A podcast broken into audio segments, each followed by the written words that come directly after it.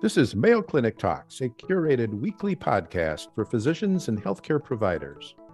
I'm your host, Darryl Chutka, a general internist at Mayo Clinic in Rochester, Minnesota.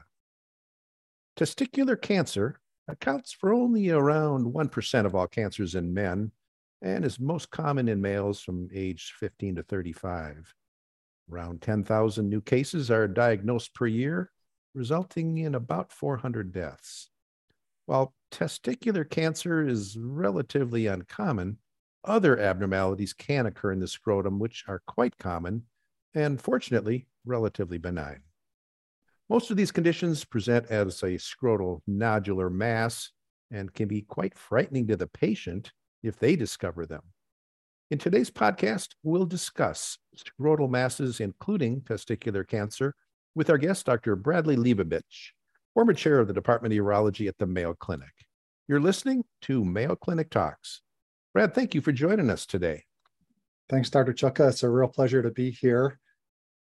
Let's start with some of the benign things that we may discover or the patient may discover on self examination. Let's start with the spermatocele. What exactly is that, and what might a patient or a provider feel? Sure. So I really appreciate the setup that you provided prior to this segment regarding benign versus malignant masses that people find in the scrotum. A spermatocele is a common benign finding in the scrotum. And as you said, whenever people uh, feel or notice something that's abnormal in the scrotum, it does cause tremendous concern. As you alluded to, the vast majority of masses that are found in the scrotum are benign it's amazing to me that the owners of this anatomy, that is, most men, have very little understanding of what is actually going on in the scrotum. So a urologist or you know any physician for that matter understands for the most part that masses that are in the scrotum outside of the testicle proper are almost always benign and usually considered benign until proven otherwise and that masses found in the testicle itself are much less common and are malignant until proven otherwise. So things outside the scrotum uh, include spermatoceles, which is just a cyst in the epididymis. So the C-shaped structure that hangs off the back of the testicle, which is where sperm are stored, as opposed to the testicle itself, which makes testosterone and where the sperm are made. A spermatocele is also sometimes called an epididymal cyst, and it's just that, just a cyst within those tubules in that storage system for the testicle. They are completely benign. They can sometimes become inflamed, either because they are infected or often without infection, and they can be a source of pain. But more often than not, they don't cause symptoms unless they get very large. They can become very large. They're relatively easy to take care of with an outpatient surgical procedure where uh, these things can be removed, preserving the normal structures of the testicle if necessary. But more often than not, we can simply reassure men that it's nothing to worry about. Okay. Well, the next one, epididymitis. Certainly, I've had many patients come in after they've discovered their epididymis, but when it becomes inflamed, I think they're usually coming in more for discomfort than for anything that they've actually felt. Right. So, yeah, epididymitis is just a catch all phrase for inflammation of the epididymis. And you're absolutely right. Sometimes people have just discovered that they have an epididymis. But when it's truly painful, it can be infectious in nature and it can be, again, just sterile inflammation, secondary to sometimes even minor trauma. The treatment is to figure out is this infectious, in which case, you know, we give appropriate antibiotics and hopefully culture driven because sometimes a urinalysis or I should a urine culture alone can direct us to the appropriate antibiotics if we can culture something from the urine. Otherwise, we tend to use quinolones or other similar antibiotics and treat empirically if we have evidence that it's likely infectious. For people that don't have contraindications, things like nonsteroidal anti-inflammatory drugs and other conservative measures like scrotal support and moist heat, being careful not to hurt anything, of course, are helpful as well as adjunctive measures. So a, a urine culture might show something. You don't literally have to put a needle in the uh, epididymis to get tissue. Uh, that correct. Yeah. So in men that haven't had a vasectomy, that structure still communicates with their urinary system, and sometimes we can get just a regular old voided urine culture to get a clue as to what's going on there. Okay. And if you just see pyuria in the urinalysis, does that help you with inflammation versus infection? Not necessarily. So, you know, there's a long list of things that cause sterile pyuria, but I think obviously if you have pyuria, if you have lower urinary tract irritative symptoms suggestive of cystitis on top of the epididymitis, then typically, even if we can't culture something, we would think about treating with a presumptive diagnosis of infection. Okay. Well, the next on my list is a varicocele. And to me, this always feels kind of like a bag of worms. Tell us about a varicocele. That's exactly how urologists are trained to think of it as well. So, varicoceles can be subclinical, meaning they're only really present with valsalva and the standing position and not even palpable, seen only on ultrasound, to that bag of worms can be visible at rest lying down. They are, uh, again, obviously benign. This is just a collection of dilated veins and themselves don't cause harm. Some patients will complain of a heavy dragging sensation or just sort of an achy discomfort when they have a varicocele. Uh, not exactly my area of expertise as a urologic oncologist, but I know that my colleagues who are fertility experts in some cases will opt to fix a varicocele surgically, not due to symptoms, but due to poor semen parameters in men that are having trouble with fertility. So sometimes in young men, teenagers, we fix them if there's evidence of a discrepancy in size of the testicle. Sometimes they're fixed in older men who are concerned about fertility issues, and sometimes they're fixed simply due to symptoms. Mm-hmm. But in the absence of those conditions, it can be left alone. So, surgical correction can improve the likelihood of fertility? A surgical repair of a varicocele can improve semen parameters, but of course, fertility is a multifaceted issue. But definitely, there is some evidence that correction of a varicocele in somebody that actually has poor semen parameters can reverse some of those poor semen parameters. Okay. Let's talk about a hydrocele. I've had many patients who have had these, and maybe it's just my own patient selection, but for some reason they've been reluctant to have these things repaired and some of them get quite large. So yeah.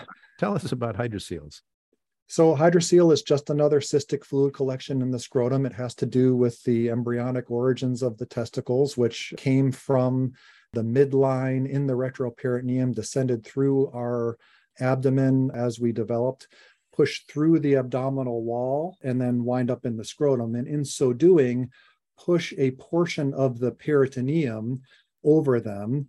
And that is typically closed. And a hydrocele is just a fluid collection within those two folds of peritoneum that surround the testicle.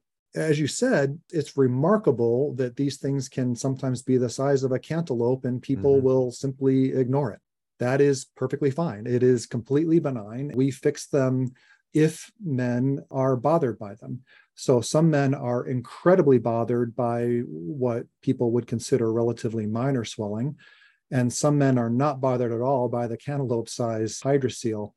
It's a simple outpatient surgery to fix. There's lots of things that can be done, but the the you know sort of most successful gold standard procedure is that we simply open up that sac and fold it back upon itself and basically try to obliterate the opportunity for fluid to recollect in that area low risk procedure, outpatient, as I said, not much discomfort or other difficulty in recovery from that, but doesn't have to be taken care of unless it's bothersome. Mm-hmm. And these are relatively easy to diagnose, especially when they're good size. But I've, you know, they transilluminate very nicely too. If you put a correct, yeah, light, they just the whole thing glows. Yeah. So, you know, I know we're going to talk about testicular cancer later, but I think the issue that we worry about as urologists and my colleagues, specifically like me, who are urologic oncologists and treat testicular cancer, is that yes, you can tell us that um, this is likely a hydrocele by simply taking your flashlight and putting it on the scrotum in a dark room and see that it the whole area glows pinkish red so that certainly tells us that the vast majority of the mass we're looking at is a hydrocele. What we can't tell in that circumstance, or sometimes if there's a really big spermatocele, for example, is whether or not there could be a obscured testicular tumor in that patient. So there will be occasions where in people that are adamant about not being subjected to a hydrocele repair or a spermatocele removal, where we might say, hey, look, let's just get a, an ultrasound because a self exam isn't reliable in you to assure that there's nothing going on in the testicle. So we should we get an ultrasound when we discover a patient with with a hydrocele? Well, we'll get to that when we talk more about testicular cancer screening. I think the recommendation from a urologist would be perhaps maybe as a part of a shared decision making with our patients. The recommendations from the US Preventative Task Service would be very different, but maybe we can mm-hmm. broach that again when we start to talk about testicular cancer. Sure. And I suppose a man who comes in and says they've had this for 10 years is a different, it's a different story, right? Right. Yep. Okay. There can be, to your point, a reactive hydrocele meaning a new diagnosis of a hydrocele, especially in those younger men, it could be a reactive hydrocele to a tumor. Again, that's mm-hmm. uh, we don't want to scare people unnecessarily. That's not the norm. The norm is that it's just a hydrocele, but it would be something to at least think about. Mm-hmm. Okay. Well, the next is a uh, as an inguinal hernia. I I guess theoretically it's possible for this to end up in the scrotum. I'm not sure I've actually seen one that's gone that far, but does that happen very often? It does, yeah. So inguinal hernias with just omental fat, with bowel, can certainly present as a scrotal mass. This is something that when we as urologists find them, we send them over to our colleagues in general surgery right away. It's a risk that something can wind up incarcerated, and they're the best ones to sort out whether or not that's an immediate concern that requires surgical intervention sooner rather than later, or if this is something that we can sit on for a while. This is because, as we said before, the testicle has descended through that inguinal canal and it can become more open, more patent than it's supposed to be, allowing things to fall down. In the best cases, it's a nuisance for the patient. In the worst cases, it, it can be dangerous, and you can have incarcerated bowel and actually have necrosis of bowel in these uh, inguinal hernias. So, best to get a surgical consultation sooner rather than later if possible. Mm-hmm. Okay. And the last on my benign list, although this one is not completely benign, is testicular torsion. And this one, again, presents probably more with pain rather than a uh, mass that the patient feels. So, the classic presentation of a testicular torsion is acute onset of pain. It can occur with rest or with activity, and it's severe pain. And uh, the testicle is often not only exquisitely tender, but sort of riding high, we would say, up in the scrotum. And instead of oriented normally, appears to be running horizontally or in some position other than with a long axis vertical as it's supposed to be. This is a surgical emergency. So, yes, it's benign in that there's not a malignancy involved typically, but we have a limited amount of time to fix a torsion. And that causes a torsion is basically a loose connection of the testicle within the scrotum that allows it to twist on its blood supply. And the testicle is painful because it's necrotic. And the longer we wait to fix that the worse the outcome in terms of you know having a viable testicle that we can save so this is an emergency and something that needs to be referred for you know surgical intervention as soon as it's recognized mm-hmm. okay well let's uh, let's turn now to testicular cancer can you briefly review the various types of uh, testicular cancers when we say testicular cancer, what we typically mean is a, a germ cell tumor of the testicle. So these are cancers that occur in the precursors of what is destined to become a sperm cell. Because there's a potential for those cells to generate a whole human being, these cells can differentiate in multiple ways. So when we talk about testicular cancer, there are five different subtypes of these germ cell tumors. So there's seminoma, there's choriocarcinoma, there's embryonal carcinoma, yolk sac tumor, and teratoma. We divide those into two broad categories of seminoma, which is those that have seminoma and nothing else, or non seminoma, which is anybody that has any elements other than seminoma, including people with mixed tumors, inclusive of seminoma and those other four types. In general, prognosis is great for all of them, but there's some differences in how we treat the pure seminomas versus the non seminomas. There are other types of malignancies that can occur other than these germ cell malignancies, but those are exceptionally, exceptionally rare. Are some more at risk for getting a testicular cancer than others? Are, are there risk factors? There are risk factors for testicular cancer. In general, the majority of patients we see don't have identifiable risk factors, but the risk factors that we know are real and should perhaps raise increased levels of concern would be things like a history of cryptorchidism or undescended testicle, which does increase risk. Although most people with testicular cancer don't have a family history of testicular cancer, having a family history of testicular cancer does increase the risk. So, you know, I always assure to the best of my ability that men that I treat with testicular cancer understand that their siblings, their children have an increased risk. But I'm cautious to say the overwhelming majority of them will not get testicular cancer. It's just uh, let's let's remember that they do have a slightly increased risk there is some fairly good evidence that whatever is going on in men that causes male factor infertility increases risk of testicular cancer as well. Why that is, I don't know that we are completely uh, sure we understand, but it's a fairly consistent finding that men that present with male factor infertility do have an increased risk of testicular cancer relative to those that don't have infertility issues. Obviously, men that have a prior history of testicular cancer have a greatly increased risk of uh, getting a new second testicular cancer. So, for example, a man that has already lost one testicle and already been treated for testicular cancer has a 2 to 5% chance of getting a new second testicular cancer in the remaining testicle. So that's, of course, much greater than the remainder of the population there is a definite sort of race and ethnicity and geographic predilection for testicular cancer as well. So, men of Northern European descent have the highest risk of testicular cancer, for example. Uh, you mentioned age at one point.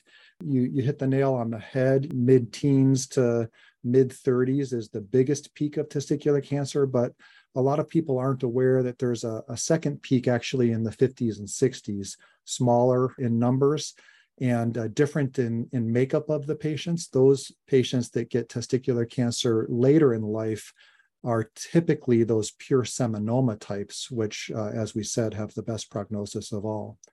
Uh, and there's some other uh, less prominent risk factors, but those are the, the big ones. Mm-hmm. Well, unlike females who come in generally annually for a cervical pap smear or mammogram, we don't see too many males ages 15 to 35. Mm-hmm. So my suspicion is most testicular cancers possibly are identified by the patient themselves. Right. So that is true. So the vast majority of the time, a, a testicular cancer is something that the patient themselves uh, point out to us. And maybe we can talk more about how we can enhance the likelihood of that, get them to come in earlier, et cetera, in, in a minute. But there's a subset of patients who present for other reasons that have odd findings that we might not uh, typically associate with testicular cancer. So most of the time it's a man coming in saying, hey, something's not right down there. I feel a lump, something swollen or something like that. We're trained to think that these are typically painless lumps, and they often are, but they can cause pain as well there are weird presentations of testicular cancer, such as breast enlargement in men, even discharge from the nipples, which should always raise the question of could this man have a testicular cancer? We quite frequently have, at least in our center, because we collect some of the more difficult cases, people referred after somebody has gotten a scan for back pain or belly discomfort or some other reason and there's retroperitoneal lymphadenopathy. So testicular cancer spreads to the nodes in the retroperitoneum. And Often this has been biopsied, and, and along the way, nobody has sort of done the standard, straightforward stuff like just do a scrotal exam and check some blood tests for the tumor markers that we have for testicular cancer, alpha fetoprotein and beta HCG. You're right. Most often, it's a man feeling something in the testicle or, or a partner feeling something in the patient's testicle, but there are these other weird presentations. Mm-hmm. I've probably found a few testicular cancers in my career, but there was one that was just incredibly interesting. He was a young male, hmm, probably in his early 30s, who came in because he felt a nodule in one of his testicles. And I examined him, and I was pretty certain by my exam that it was benign, probably a spermatocele. But I, I always pursue these with an imaging study. And I got an ultrasound, and sure enough, the lesion was benign. But on the other testicle, there was a malignancy that mm-hmm. embedded in the testicle. And it was just right. totally fortuitous that this man yeah. came in when he did. Yeah. Well, maybe this is a good time to talk about imaging and the US Preventative Task Services recommendations around uh, screening for testicular cancer. Sure. I don't know how else to fit it in. Mm-hmm. So, the current grade rating that they provide for any form of testicular cancer screening, whether that's imaging with ultrasounds or even something as simple as what most urologists recommend, which is monthly testicular self examination, they give that a D grade. And the reason they give it a D grade and recommend against any screening is because the likelihood of finding testicular cancer in a screened population is exceedingly low because we only have eight to 10,000 cases per year in the United States. And they are concerned about the possible harms from screening, which would be anxiety or perhaps unnecessary procedures, unnecessary cost. I don't really know anybody that's an expert in testicular cancer that agrees with that position because as long as we do the appropriate setup and explanation that the vast majority of the time, if you find something abnormal in the scrotum, it's going to be benign. I think we can alleviate any concerns about anxiety. As long as we are appropriate and thoughtful about when we order imaging studies, and I, I like the way you handled the patient you mentioned, then again, I think we can eliminate overdiagnosis and overuse of imaging the fact of the matter is they also point to the extremely high cure rate and the fact that we can cure men even with advanced disease very often when we treat testicular cancers. What that overlooks is where we have spent a lot of our energy recently in uh, advancing testicular cancer treatment. We've spent a lot of time trying to figure out how can we diagnose earlier and how can we minimize the toxicity and long-term impacts of our therapies in men for testicular cancer so the fact of the matter is when we diagnose men early we can cure them often with simple removal of the testicle. Sometimes there's additional surgery sometimes there's additional chemotherapy and in rare circumstances of pure seminomas we use radiotherapy. But we know that in those men where we are forced to use chemotherapy and radiotherapy since they are highly likely to be cured, that 20 or 30 years down the road, which is a real issue for men as young as testicular cancer patients, we are putting them at risk for secondary malignancies of other types from our therapy. Mm-hmm. And we cause cardiovascular complications later in life from our therapy. So, any opportunity to cure everybody, which is associated with an early diagnosis, and minimize those toxicities, which can be done with earlier diagnosis, is critically important. So, long way of saying, yes, a lot of men come in. We need to help those men come in earlier and be less concerned because while most men do present themselves saying, hey, something's not right down there, there's often a delay because they're fearful. And we need to educate them around everything that I just said so that that fear is gone and they understand that the expectation for men with testicular cancer is cure and preservation of quality of life. And the, the more they help us, uh, the more likely it is we can deliver on that. Mm-hmm. Is the ultrasound the imaging of choice for evaluation? The ultrasound is unequivocally the imaging of choice for any questions about what's going on in the scrotum. Okay.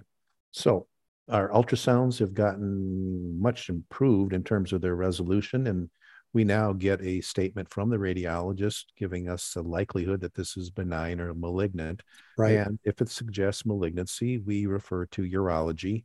What do you do that, at that point? So, again, assuming that this is a, a lesion concerning for a testicular cancer, we check some standard blood tests and then include two specific markers for testicular cancer. That's the alpha fetoprotein and beta HCG. These are made variously by those different subtypes of testicular cancer and are helpful in establishing the diagnosis and in discerning which of the varieties of testicular cancer we might be dealing with. They are not always elevated, and the absence of elevation in those two markers does not preclude testicular cancer, but it's, it's helpful to us to get that, and we get it before we remove the testicle. And then we actually check them again later to see what's happened afterwards because how those tumor markers behave after removal of the testicle, if they were elevated, dictates some of our additional treatments down the road. There's a third marker, which is LDH, which is a non-specific marker. We get it because it is an indicator of bulk of disease of testicular cancer, but it's not, it's not a specific testicular cancer marker. At some point after the testicles removed, or in some cases we do it before, we need to get imaging. And the standard imaging, because testicular cancer prefers to spread through lymphatic channels to the retroperitoneal lymph nodes, is a CT scan of the abdomen and pelvis without and with contrast. Assuming that we don't see anything there and the tumor markers are normal, then a chest x-ray is good enough. If we have elevation of tumor markers and or significant adenopathy in the retroperitoneum, then we get a chest CT scan. And really that's the entire evaluation. And I imagine obviously management depends on what is found. Is it local disease or is it metastasized? Right. So thankfully, the majority of men present with localized disease, and a good majority of men are actually done with treatment and can be uh, surveilled only, no additional treatment after removal of the testicle. So, what's the survival of patients I'm sure it's quite good with local disease. Um, how about those who have metastases?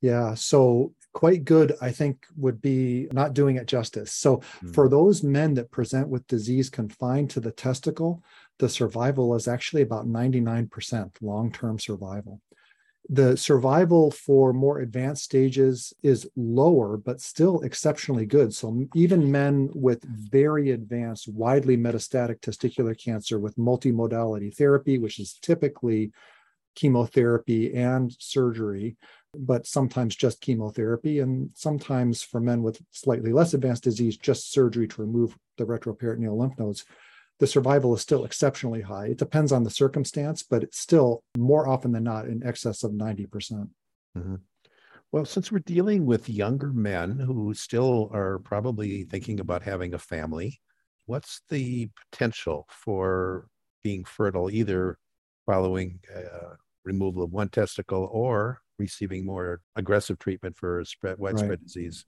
Yeah, it's a great question. One of the the most often overlooked steps in how we manage these patients is to address concerns about removal of a testicle and future fertility and other issues at the very beginning. So when I sit down with these young men, before we move to the orchiectomy, we talk about the three things that testicles do for men. And I tell them that testicles are the main factory for testosterone production and that we often see and expect no change in testosterone levels after removal of a single testicle. So it's tightly regulated by your brain, sir, and it's not likely you're going to have any issues. But if they do have issues with low testosterone levels that are symptomatic after surgery, then it's quite easy nowadays to replace testosterone. We then talk about the fact that testicles are ornamental, and a lot of men sort of misunderstand what's going to happen with orchiectomy. So, you know, I make sure that they understand that we're removing the testicle, the scrotum itself is remaining, your other testicle is remaining where it is. And it's going to be pretty hard for people to tell across a crowded gym if your towel falls down in the locker room that you're missing a testicle. But for those men that are concerned about body image issues, we can place a testicular prosthesis at the time of testicle removal quite easily. And we can also do it later if they're disappointed they didn't ask for it initially. And then the most important one, as you alluded to, is fertility issues. For that reason, in any man that is going to have any treatment for testicular cancer, as long as it's not an emergent situation, which is very uncommon, we ask them if there's any chance that you want to have kids after this, please let us do some sperm banking in advance of anything else. So we get them to sperm bank, but we also tell them that we're hopeful and optimistic that they won't need it. The other testicle, we expect to make sperm. If men get chemotherapy, there's a possibility that they will not make sperm again after chemotherapy, but most men do recover normal spermatogenesis after chemotherapy. It's important to make sure they're informed that they shouldn't have a pregnancy during chemotherapy or have some protection for a period of time, perhaps as long as two years after chemotherapy, because of the teratogenic effect of the chemotherapy itself. But most men that get chemotherapy will recover normal spermatogenesis and retain fertility. And then the surgery that we do to remove the lymph nodes in the retroperitoneum has an unusual potential side effect. So there are some postganglionic sympathetic nerves that run right along the area where those lymph nodes exist that control emission and ejaculation. So it is possible that men will lose ejaculatory function from the surgery when we remove those retroperitoneal lymph nodes. So I explain that to men before we do that surgery. In most cases, we can preserve those nerves, but it's not 100% successful in preserving ejaculatory function. So the short answer is everybody should be offered sperm banking up front if they plan to have a pregnancy at some point after they've been diagnosed. But most of the time, they don't need to access that. Most of the time, we can expect that they will be fertile down the road. All right. So, Brad, speaking as a urologist and one who deals with testicular cancer, what are your recommendations for testicular cancer screening? Yeah, I'm going to differ from our federal government friends on this one. I see really no reason why men should not be educated at puberty and encouraged throughout their life to do a monthly testicular self examination. I think as long as we've educated them about the issues that we've been discussing, the risks of testicular self examination are pretty darn low. I ask men to do it once a month for multiple reasons. Number one is relatively easy to remember. You set some sort of reminder, you know, when you have to pay the bill for for something or your mortgage or whatever. Monthly is relatively easy to remember more frequently will actually cause some of those benign issues that we talked about. If men are mashing on their testicles more often than they should, they'll, they'll set themselves up for discomfort and some of that sterile inflammation. But also, if you're examining yourself more frequently and something is changing relatively slowly, it's much harder to notice than if you're doing it more sporadically. So I like men to do monthly uh, self exams and then remind them that the vast majority of the time, if you find something it's not going to be a big deal. It's going to be something benign, but please come on in and let us take a look at it, maybe get an ultrasound, and we'll sort it out for you. And then also remind them that in the very unusual circumstance that you are one of those very few people per year where we do find a testicular cancer, the expectation is that we are going to cure you. And the expectation is you're going to have a normal quality of life. And the earlier you come in, the easier it is for us to assure that we're successful with those things. So I think those are the, the single most important takeaways from my perspective and how we talk to men about this. Well, we've been discussing scrotal masses and testicular cancer with Dr. Brad Leibovich, a urologist at the Mayo Clinic. Brad, thank you so much for sharing your expertise with us. This was uh, this was a great interview. I really enjoyed it. Thank you. You can now listen to over 100 different medical topics developed for primary care providers on Mayo Clinic Talks podcasts. Find them at ce.mayo.edu or your favorite podcasting app. If you've enjoyed Mayo Clinic Talks podcasts, please follow us. Stay healthy and see you next week.